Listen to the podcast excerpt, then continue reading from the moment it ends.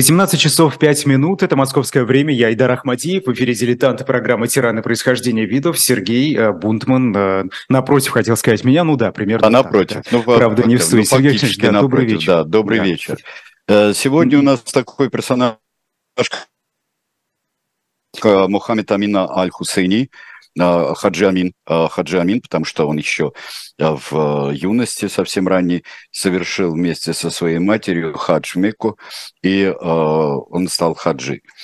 Но при этом, сейчас мы посмотрим на него, и я думаю, что, как это очень часто бывает, лицо говорит человек. Лицо, да, действительно говорит многое. Да, небольшие помехи у нас в связи. Но я думаю, говорит мало о человеке. И я как раз говорил, что лицо мало что говорит о человеке, потому что мало что можно принять, ну, да, иногда это как психологически. Да.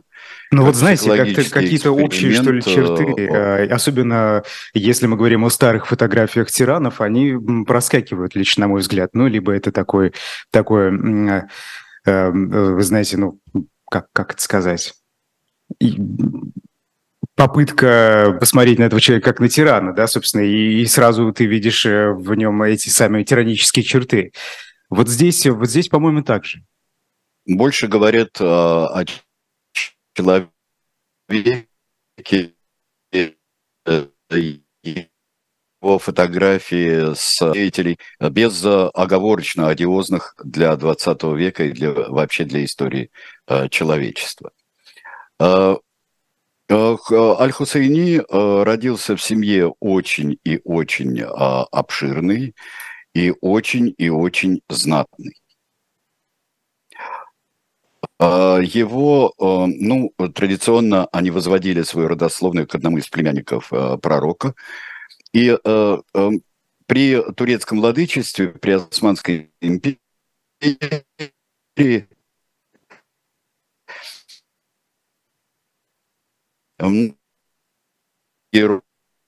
Сергей Александрович, небольшие помехи, если можно. Да, вот последние секунды. Давайте попробуем, да. Да, ты пока соберешь еще и вопросы. Да, задавайте вопросы, целый час мы будем в эфире, поэтому вопросы, я думаю, мы на них уделим какое-то внимание в конце эфира и, как всегда, по традиции ответим, так что задавайте, я в течение этого часа буду следить за тем, что вы пишете, и... Так, а я в эфире тоже, да, меня слышно? Меня слышно, все, меня слышно и видно, отлично. Да, задавайте вопросы, я их обязательно буду собирать, и в конце эфира мы зададим эти вопросы Сергею Александровичу. Но вы знаете, конечно, герой сегодняшнего выпуска – это очень актуальный персонаж – Мухаммад Амин аль-Хусейни, который родился в 1895 году и, собственно, принял непосредственное участие, да, в, так скажем, в том числе и в продвижении интересов арабских националистов в Палестине и в продвижении интересов гитлеровских нацистов. Мы об этом еще, я думаю, поговорим. Это человек, который, его можно назвать, я думаю, приспешником Адольфа Гитлера, приспешником немецких нацистов времен Второй мировой войны. О том, что он делал, он ездил и в Германию в те времена, насколько я знаю. И, вы знаете, здесь лично у меня вопросы возникают в позиции тех самых представителей Великобритании, у которых был мандат на ту землю, где находилась тогда Палестина, да, собственно, и эти самые арабские националисты пытались создать там, собственно, государство. Сергей Александрович к нам подключается. Да, я подключился вторично, может быть, меня лучше слышно, будем надеяться. Ну, давайте попробуем, да, давайте попробуем. Ну, так вот, его родственники были, и был один из его родственников и мэром Иерусалима при турках, при Османской империи. Родился он при Османской империи, непонятно, то ли в 95-м, то ли в 97-м году, но известно, что в Иерусалиме. Были его просто дядя, и был муфтием Иерусалима, и главным муфтием Иерусалима был. То есть это вполне, я бы сказал, такая установившаяся и в хорошем положении в Османской империи, в Палестине Османской империи, такая хорошо себя чувствующая семья. И до поры до времени он носил вполне такую светскую одежду, и когда учился, и светскую в каком смысле? Ее потом запретит Ататюрк, Мустафа Кемаль. Ну, он ходил в фиески, вот такой выглядел, как пишут, как атаманский эфенди, просто вот такой вот знатный господин. Учился он в нескольких учебных заведениях. Он изучал Коран, и он учился в Каире, потом он даже получил курс во французской миссионерской школе. Учился он и в школе, которые в Палестине руководили тамошние евреи. То есть он вполне широкое образование получил. Сергей Алексеевич, я прошу прощения, да, вот что касается образования, пока мы далеко не убежали, я, насколько знаю, все-таки он учился в школе еврейского движения, да, это Всемирный еврейского движения, да, вот я это говорю. Удивительно. Я говорю, ну а почему он был совершенно тогда, так как в Османской империи существовал статус-кво, и в 12-м, например, году было подтверждено, что все остается как есть. То есть живут арабы, живут евреи в Палестине, друг друга не трогают, и новые не приезжают, и так все и остается как было. Все это нарушит инициативой Декларация Бальфура после Первой мировой войны, которая гласит, что евреи должны получить свой очаг на исторической родине. И начинается эмиграция после Первой мировой войны. Первую мировую войну Аль-Хусейни проводит сначала, он был зачислен как офицер, но поскольку у него не знаю, насколько законченное высшее образование в школе, в административной школе, совершенно светской, школе Константинополя, он был послан в Измир, а потом по болезни был комиссован на 3 месяца, ну и остался в Иерусалиме. Иерусалим при этом в 17 году, в 16-м его комиссовали, а в 17 году Палестина была оккупирована британцами, то есть она была отторгнута от Отоманской империи, уже терпящей сокрушительное поражение, и сама будет перестраиваться в национальное государство Турции потом. Мы знаем подвиги Лоренса Аравийского, мы знаем образование арабских государств всевозможных, той же самой Саудовской Аравии, на Аравийском полуострове, на Ближнем Востоке вообще. Мы знаем зависимость от Британии, очень серьезную. Дальше будет зависимость от Франции, потому что, будучи верным сыном, скажем так, Османской империи, Аль-Хусейни затем становится панарабским патриотом, панарабским националистом.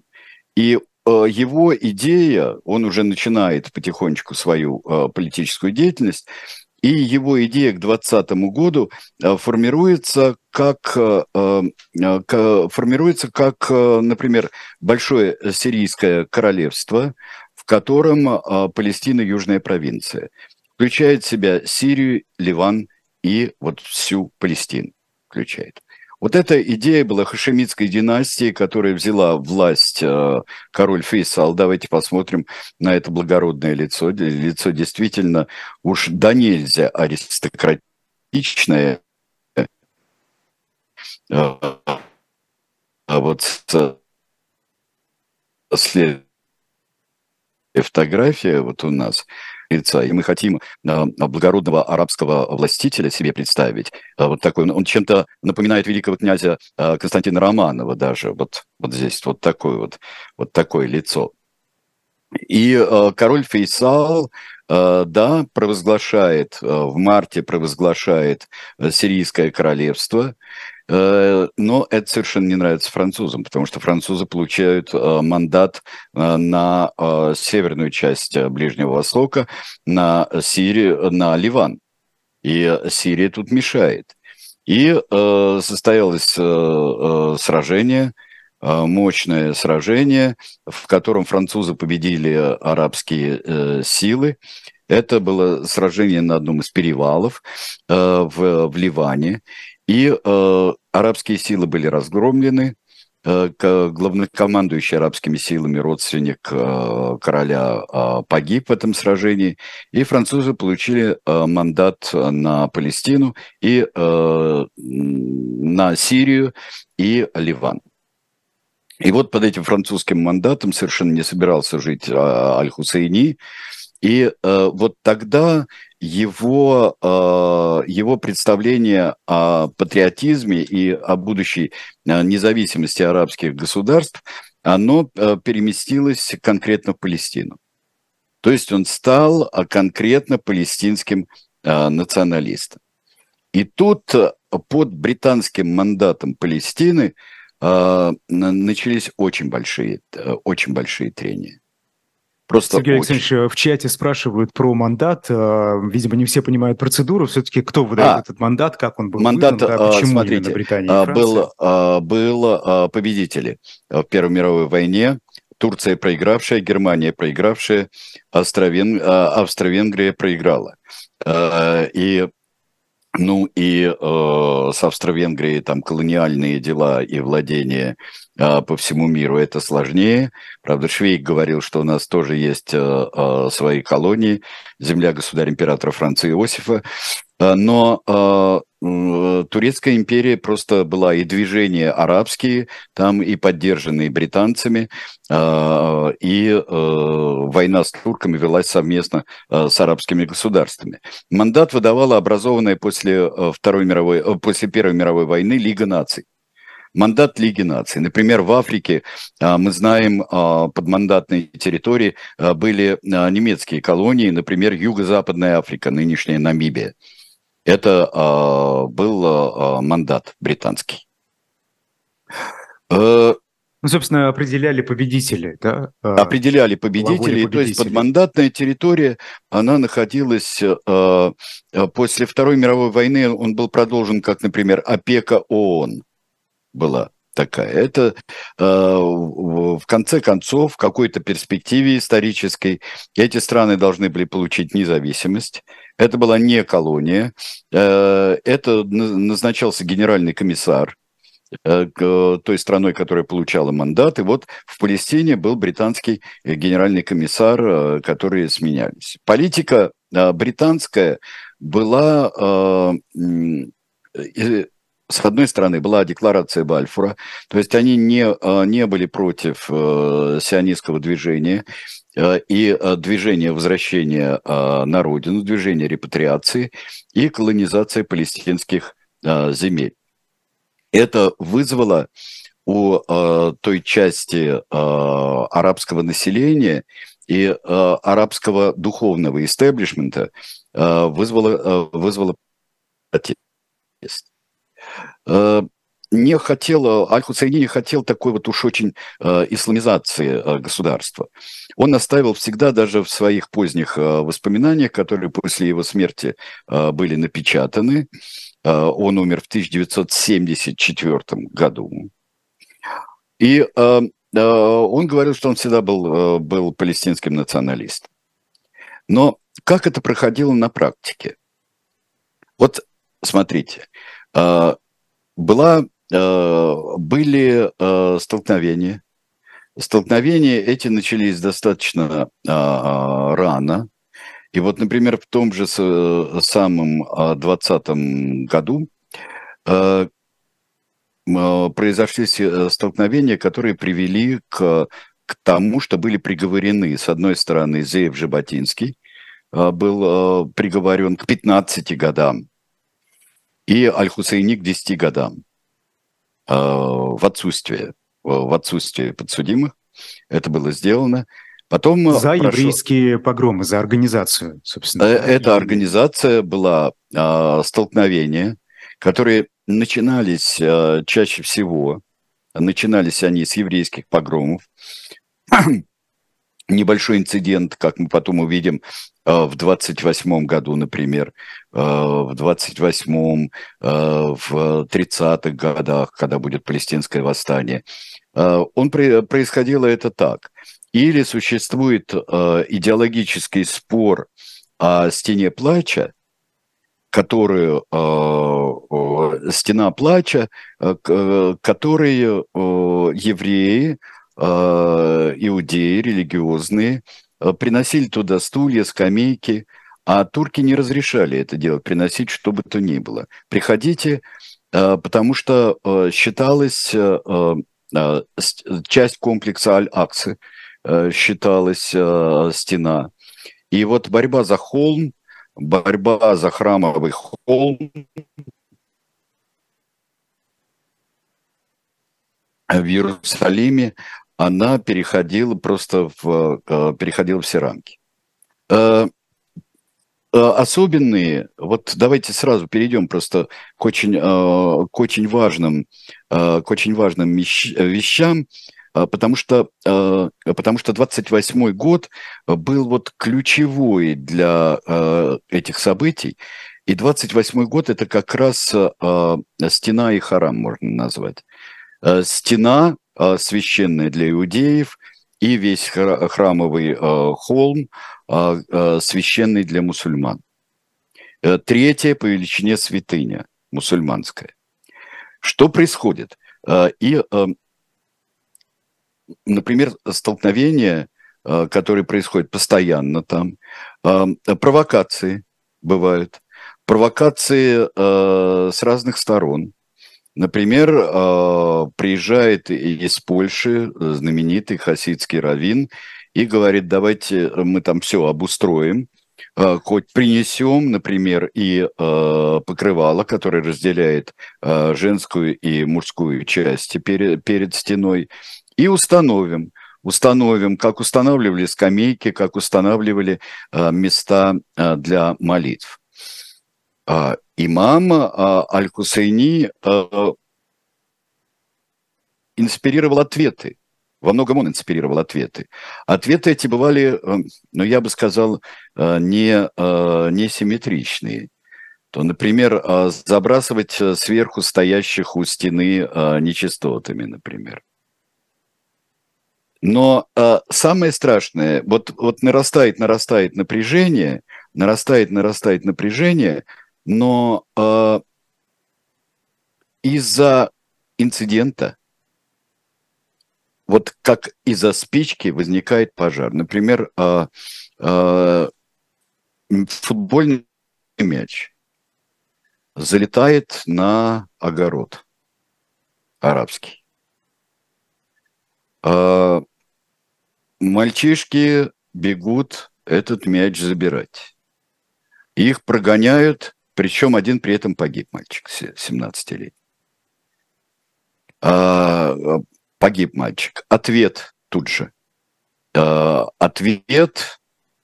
И начинают сопротивляться и мстить за своего мальчика, начинают еврейские поселенцы. Дальше больше. Дальше уже...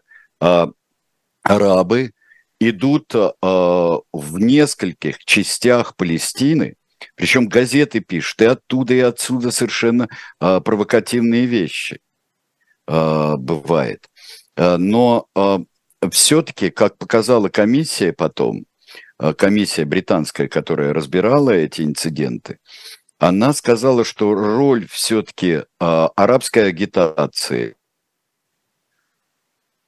была сильнее и была жестче, потому что происходили чудовищные совершенно напоминающие события 7 октября этого года, происходили погромы.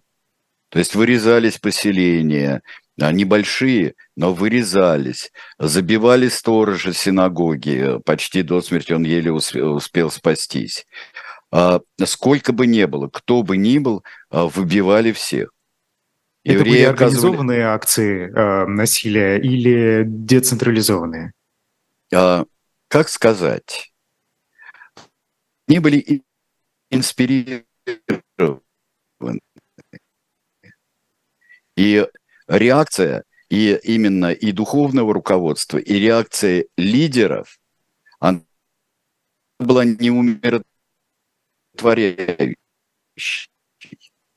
Она была, наоборот, призывающей к насилию. Не только оправдывающей, а призывающей к насилию. Отомстим, потому что вот как с этим мальчишкой футбольным мячом, получается, там слово за слово, один там погиб случайно или не случайно. Здесь отвечает, никакие предыдущие убийства, а там много человек погибло, там погибло во время этих многочисленных акций, погибло 133 еврея, 116 арабов. Ранено было 339 евреев и по подсчетам 332 араба.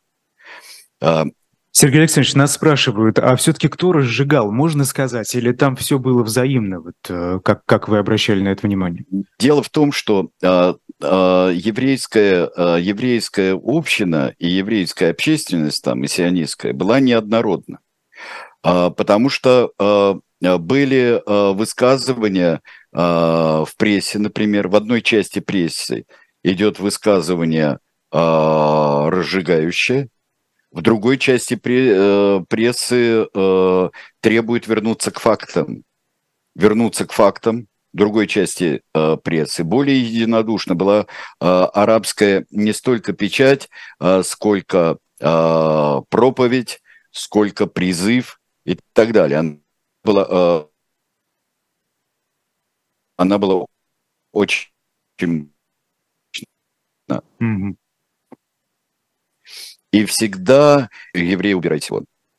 И это то, что начинает делать Аль-Хусейни. То есть уже принципиально евреи убирайтесь вон. Причем британские власти, утихомиривая все это, у них очень мало сил. Было, ну скажем так, сотня британских полицейских британцев, собственно говоря, достаточно большое количество арабов, которые служили в полиции. В том числе и Хусейни, я правильно понимаю, он же был чиновником военной администрации. Он был чиновником военной администрации, он был при этом имам. Он очень как-то вот с британцами он сначала дружил. Ему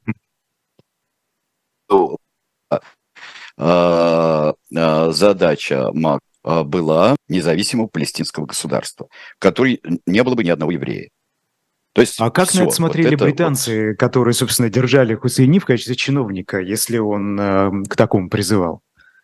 Британцы к этому относились, ну, надо было поддерживать баланс, чтобы не было... С одной стороны, Хусейни – это человек, который фактически призывает погром, а с другой стороны, это единственный человек, который может повлиять. Это еще и в будущем будет. Это единственный человек, который может повлиять. То есть с ним говорят, с ним переговариваются, хотя он попал под амнистию, он бывал арестован. В 28 году, вот все это 28-29 год, это очень страшные годы. Но вроде бы преодолели. Мы договариваемся о том, и выводы комиссии, что мы не будем как-то поощрять иммиграцию евреев в Палестину. Предлог был очень интересный. Мало сельскохозяйственных угодий, которые бы могли материально поддержать иммигрантов. Ну, но это было частично правда или нет? Ну, как сказать, частично правда? Ну, мы же видели, что потом во что эти земли превратили колонисты, превратили израильтяне. Вот эти миллион деревьев, Вокруг родников и источников росли тогда социалистические кибуцы. Росли. И вот это необычайный труд, он приводил к тому, что земля как-то начинала отдавать очень много. В таких непростых условиях, но для этого нужно желание и силы.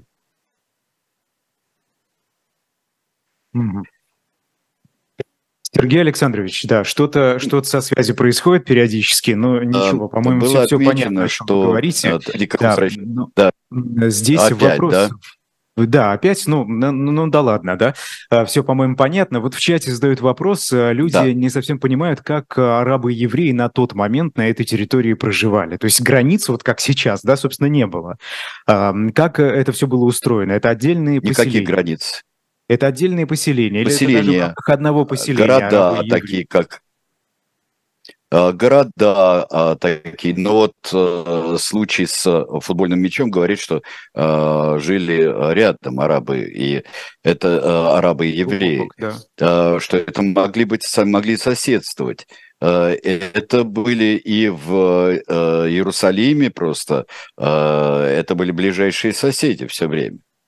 Да, были столкновения на религиозной почве, которые раздувались страшно, причем сионисты никогда не отрицали ну, то, что там живут арабы, они живут, у них своя жизнь, и что можно жить на одной земле. Сионисты этого, за исключением каких-то совершеннейших экстремистов, это не отрицали. А тут вот во времена аль-Хусейни происходит то, чего не было раньше. Не при турках, когда жили, не при начале мандата. Убежденность лидеров палестинских арабов, что евреев тут быть не может. Быть не может вообще. И это будет вот в самой деятельности аль-Хусейни, это будет все увеличиваться. И я бы хотел сказать, что это доходит до обсессии, просто до какой-то одержимости, что бросит его из соображений не столько конъюнктурных, сколько страстных, бросит его к фашистам и нацистам, о чем мы вот поговорим во второй части. Сейчас ролик запустим и поговорим во второй части уже об этом.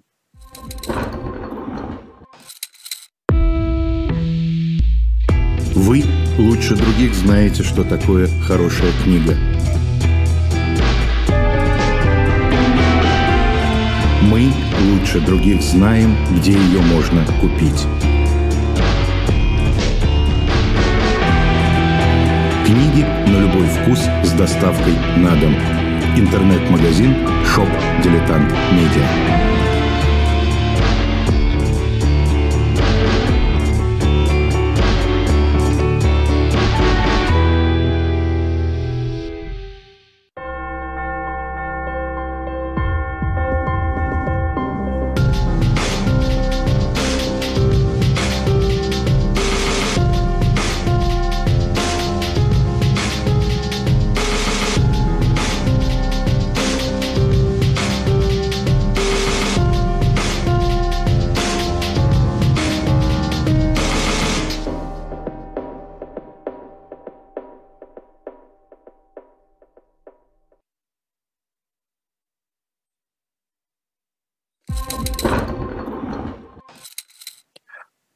Ну вот, я бы хотел вам об одном несчастном человеке книжку, которая меня, действительно, ее появление меня немножко удивило, но мне кажется, Александра Маринина, которая написала книгу «Генрих VI», английский, «Ланкастер», и «Глазами Шекспира». То есть она суммировала все, что есть в исторических хрониках, относящихся к этой эпохе, и действительно фигура одного из слабых,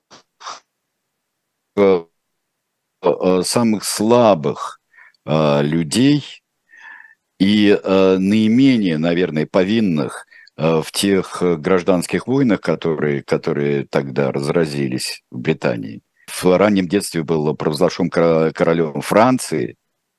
И, в общем-то, это как раз были времена Жанны д'Арк. И, в общем-то, человек прожил очень тяжелую и очень грустную жизнь.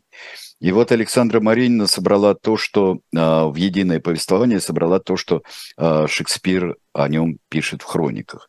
Это хорошо, это не домыслы, а это сбор, хотя у Шекспира масса домыслов всевозможных, но это сбор великих домыслов, которые и очень полезны, потому что это может при увлекательности изложения может заставить многих прочитать а. Хроники Шекспира, б. прочитать труды уже по истории последнего из ланкастерских королей и вообще этой удивительной эпохи совершенно. А трудов много. Много. Да, действительно, это такая дверь, собственно, к Шекспиру, да. Вы знаете, Сергей Александрович, я прошу прощения, если позволите... Это дверь к Шекспиру, а Шекспир всего... Да. Да, если позволите, здесь есть цитата полковника Фредерика Киша, который, это правда, в 1938 году уже было, но эта цитата, например, вот в Википедии русскоязычной приводится, по поводу жизни евреев и арабов на той территории. И вот что он говорит. «Я ничуть не сомневаюсь, что если бы муфтий, Хусейни, собственно, не злоупотреблял своей огромной властью, а правительство не терпело бы его выходки в течение 15 лет, то арабы и евреи уже давным-давно достигли бы взаимопонимания в контексте мандата». Вы бы с этим согласились?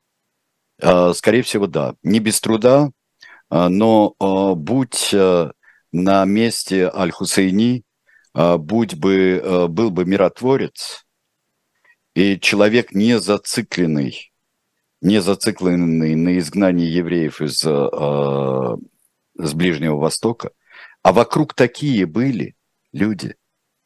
Вот та же Хашимитская династия, которая в Иордании потом правила, это люди, которые гораздо относились спокойнее.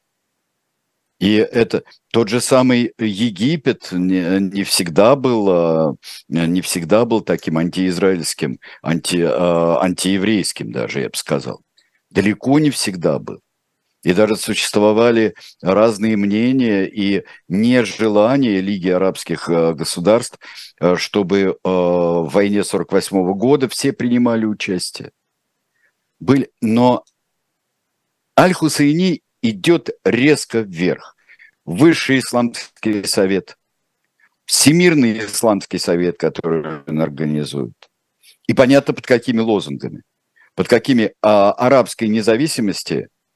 Но эти лозунги становятся, это все вот начало 30-х годов, и лозунги становятся все ближе к тому, и неизбежным становится то, что пришедшая к власти ксенофобное, юдофобное нацистское государство так порадует. Как порадовали и итальянцы, когда принимали свои расовые законы, были интересные итальянские идеи, отношения с Италией были даже и у сионистов, и у того же Жаботинского были, и Хайма Вейцмана были отношения с Италией, но они оборвали, как только принимаются законы расовые.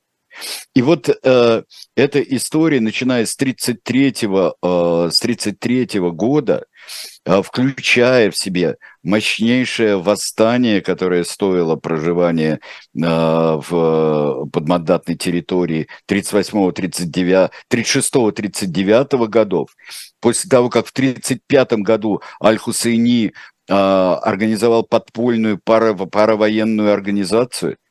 У евреев тоже были свои организации. И организации полувоенные, и военные организации. Это нельзя, эту сложность сбрасывать со счетов. Но все-таки такого вот идейного стремления, которое идет не то, что нам надо образовать свою землю, нам надо как-то договориться, нам надо ее обработать, нам надо жить на ней, нам надо процветать, а как идея национального государства, и именно мононационального государства.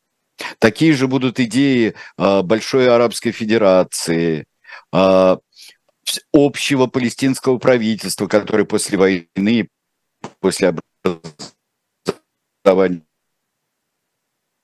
государства Израиль попытается возглашенное правительство всеобщее, Аль-Хусейни. Аль-Хусейни близко к началу войны, при начале войны Второй мировой, он понимает, что сейчас британцы и французы терпят крах. И они-то никак. И вот этой слабостью надо воспользоваться, и надо организовать какие-то, там переходим на другую сторону, проитальянские, прогерманские восстания. Он же, если бегло говорить, как нам подробно можно прочитать во многих совершенно трудах, книгах и ресурсах, то какие задачи? И что делается в Ираке? Сопровождаемый, естественно, багдадским погромом, когда были вырезана подавляющая часть багдадского еврейского населения в Багдаде. Восстание-то подавлено, переворот подавлен. Аль-Хусейни бежит в Иран. Но Иран недолго служил ему защитой, потому что советско-британская оккупация Ирана в 1941 году важнейшая вещь. Во-первых, она не давала развиваться этим прогерманским силам, и она охраняла нефть, которой так стремился Гитлер. Вся история североафриканских компаний, все Аль-Аламейны и прочее, это, конечно, поход к нефти. Но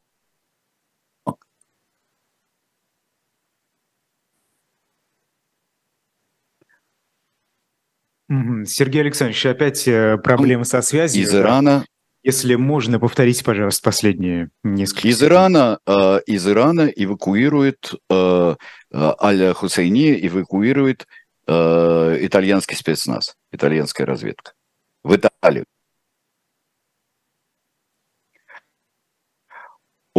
Он в 1941 он встретился с Муссолини в октябре.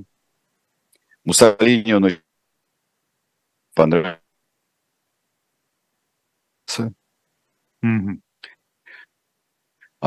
Они сошлись на том, евреев не любят. Предлагают всевозможные операции.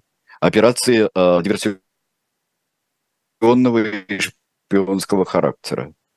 Агенты, которых можно было бы заслать радиопередатчикам, передавали бы сведения о британских важных войсках. Ничего этого не получается, быстро разоблачили.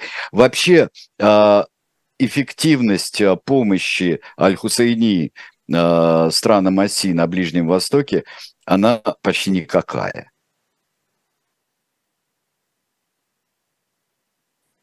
Зато в Европе деятельность его будет большая. Он встречается с Гитлером. Ну, давайте посмотрим теперь на Гитлера. Вот здесь уже мы видим эту приятную беседу. Правда, у Молотова тоже они очень любезно друг с другом разговаривают за год до этого, в 1940 году. Но это другая история.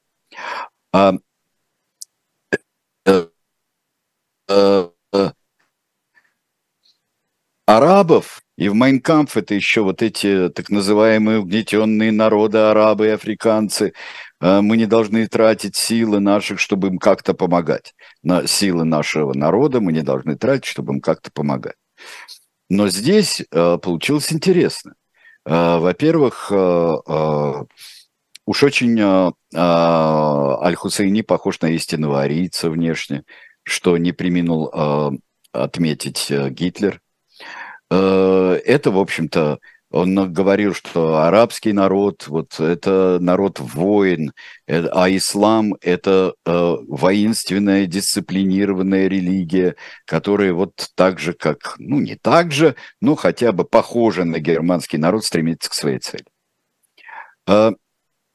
Что знал аль-Хусейни? Вот это была проблема большая, которая рассматривалась об окончательном решении. Аль-Хусейни приветствовал то, что Гитлер делал еще до окончательного решения, и расовые законы, и усмирение, как говорили, еврейского населения, и его в один из лагерей его с визитом он отправился. Очень ему понравилось. В каком году? Это 41-й год. А, еще в 41-м. Еще в 41-м, это конец 41-го, начало 42-го, и это еще не лагеря смерти. Еще не классические лагеря смерти. И вот везли в те места, которые показывали иностранцам тогда. Иностранцам, союзники, где дебольшевизированные, например, советские военнопленные пели, плясали и говорили, как они ненавидят большевиков и евреев.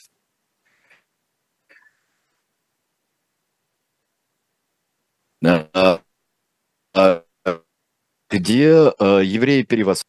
Но здесь есть еще одна вещь. Когда называли в порыве негодования, называли автором Холокоста, участником Холокоста непосредственным, называли аль-Хусейни, это преувеличение. Точно так же, как знаменитое скандальное выступление в 2015 году Нетаньяху сказал, что Гитлер вообще бы, может, не решился уничтожать евреев, окончательное решение принять, если бы аль-Хусейни ему не подсказал это. Это, мягко сказать, преувеличение. Но при этом, чем занимается аль-Хусейни? Аль-Хусейни занимается тем, что он, например, забрасывает страны оси и их союзников, но прежде всего Германию и Италию, требование не допустить иммиграцию евреев, в том числе и детей, в Палестину. А что, были попытки такие? Да, и даже удачные были. Из Болгарии, например, вывозили. Было. А зачем туда? Это какое-то странное решение. Мы подальше от войны, это вообще-то очень здорово. И хоть куда-нибудь, даже какой-нибудь, если бы все кончилось Мадагаскаром, то я не считаю, что это верная смерть, потому что там бы можно было вывести, если бы там переждали, пережили многие. Не такое уж плохое место Мадагаскар, я знаю. Вот. Дело в том, что эвакуировать можно было. И в 1944 году он, когда еще при Хорте, а потом только при Салаше, наших замечательных друзьях тиранической передачи, когда стали вывозить евреев в Польшу, в лагеря смерти, когда... Была идея иммиграции, была идея предоставления. И когда Валенберг действовал, и когда до Валенберга действовали люди, вывозившие, аль-Хусейни был категорически против вывезения, спасения и детей тоже, потому что все равно это сионисты, которые в будущем захватят все наши земли.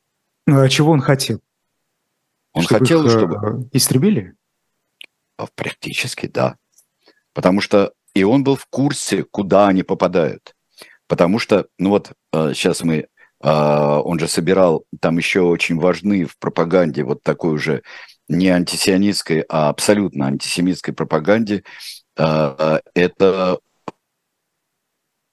когда он собирал, встречался, пропагандировал и писал манифесты, например, боснийских легионов. Ваффен-СС, Боснийского легиона, который, с одной стороны, должен был защищать против распоясавшихся четников и усташей, которые все убивали друг друга, но и провозглашалось, что для мусульман евреи главный враг.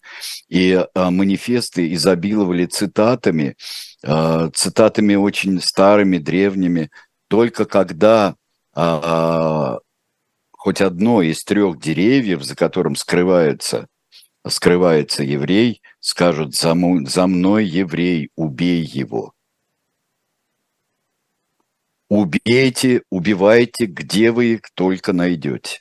Убивайте, где только найдете. Убивайте, убивайте, убивайте. Сергей Александрович, скажите, пожалуйста, вот правильно ли говорить? СС, да. Да, правильно ли говорить, что Хусейни поддержал Гитлера только потому, что по принципу «враг моего врага, мой друг»?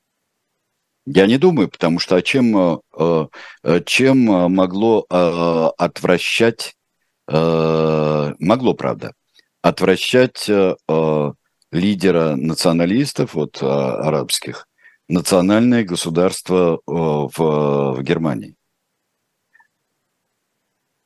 Конечно, могло отвращать, потому что арабов уничтожали где только могли нацисты. И таких случаев было достаточно много. И в лагерях были арабы, люди арабского происхождения, люди из французских колоний были арабского происхождения. Они были там.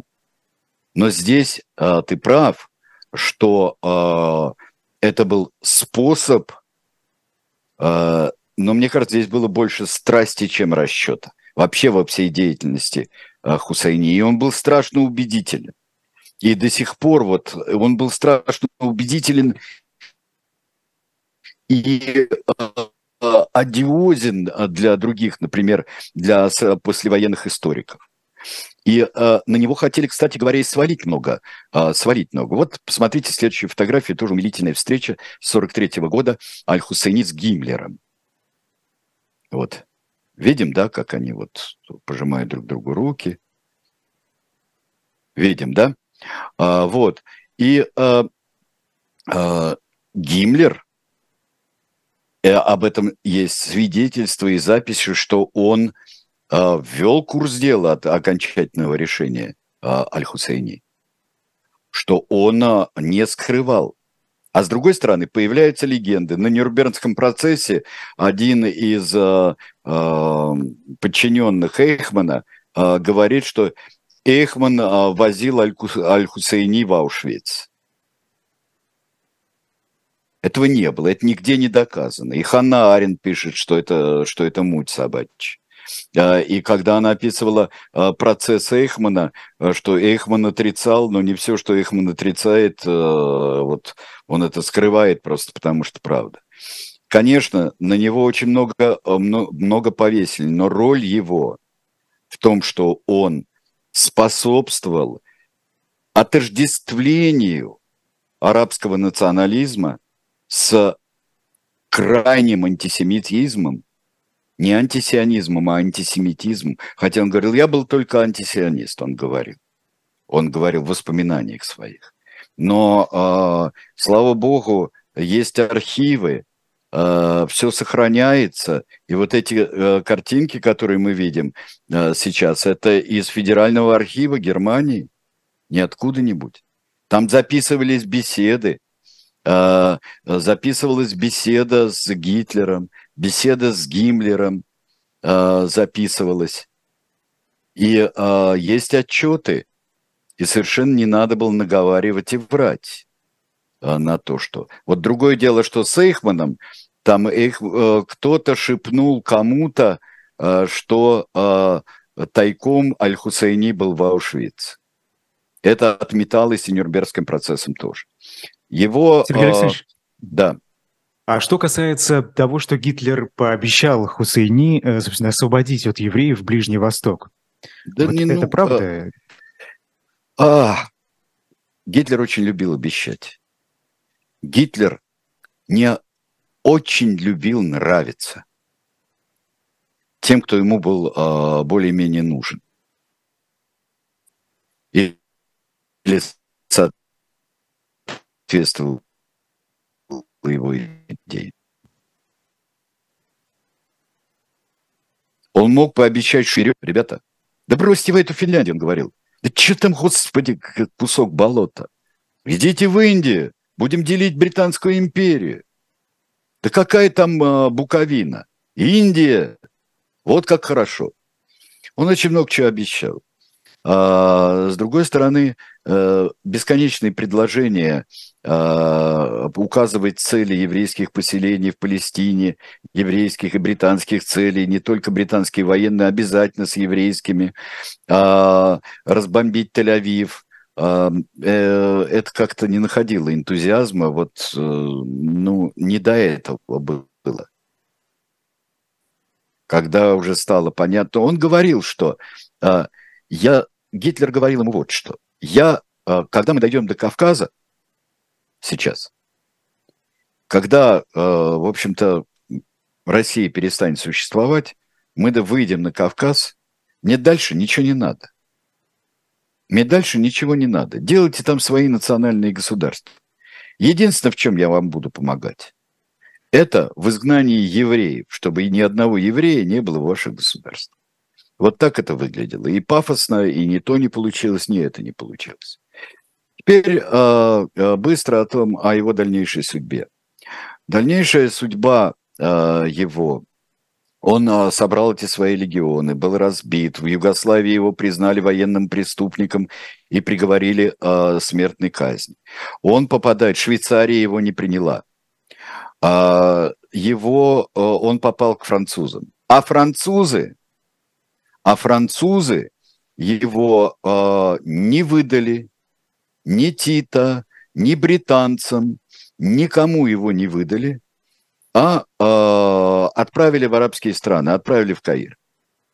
Отправили в Каир, потому что это человек, на которого можно рассчитывать, он может французские интересы жать. Это правительство переходное, такое галицко-негалицкое правительство французское, оно много чего накосячило. С одной стороны, преследование Тита разве просил? Кто смел... Ну, как он же, это Боснийский легион, который совершал военные преступления.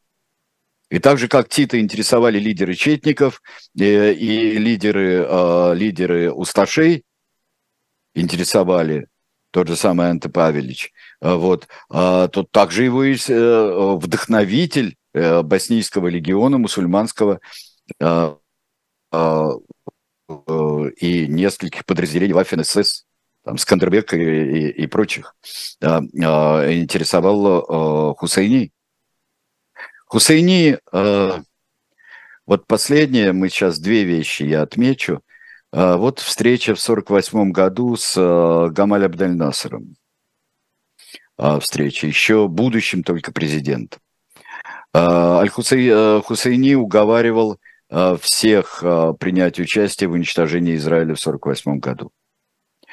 В общем-то, Аль-Хусейни один из тех людей, которые вот такую непримиримую абсолютно позицию, никакого разделения Палестины на два государства никогда, ни в коем случае. Человек очень влиятельный. А те, кто ему не нравился, сторонники Аль-Хусейни, посмотрим последнюю из фотографий, например, король Иордании Абдалла I. Абдалла I терпеть не мог Аль-Хусейни. Абдалла I сместил властью своей сместил его с имамов Иерусалима уже в свое время. Когда на мечеть Алякса приехал король Абдалла, его там зарезали. Причем зарезали сторонники Аль-Хусейни, возвел ненависть принцип.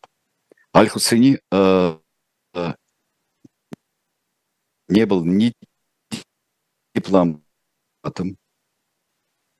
но если не считать и Муссолини, средств на недопущение миграции евреев в Палестину, он не был военным вождем, он не был главой, управляющим главой государства. Он был инспиратором, вдохновителем беспорядков, погромов и резни. Ничего большего на самом деле. И он превратил вот эту резню, погромы и ненависть, он превратил в самосознание. И вот теперь для очень многих людей, которые следовали аль-Хусейни, это неотделимые вещи. Если я люблю Палестину, палестинский народ, и хочу там жить, я должен искать лобби во всем мире, я должен ненавидеть там Соединенные Штаты, которые поддерживают Израиль. Это очень глубокое. Мы говорим о фугасах с тобой очень, очень часто. Говорим о заложенных минах. И вот это главная мина, которую, если не один, то очень во многом заложил Амин аль-Хусейни. Ну вот, пожалуй, и все. Если хотите, почитайте. Мне кажется, что русская Википедия хуже пишет об аль-Хусейни, чем английская Википедия. Нет, правда. Там если вы хотите побольше разобраться, в деталях разобраться, читайте английскую, читайте французскую, читайте другие, потому что такую библиографию, как содержит английская Википедия, например, где вы можете подчеркнуть весь спектр мнений об аль-Хусейни, ведь вы не найдете в русской Википедии, к сожалению.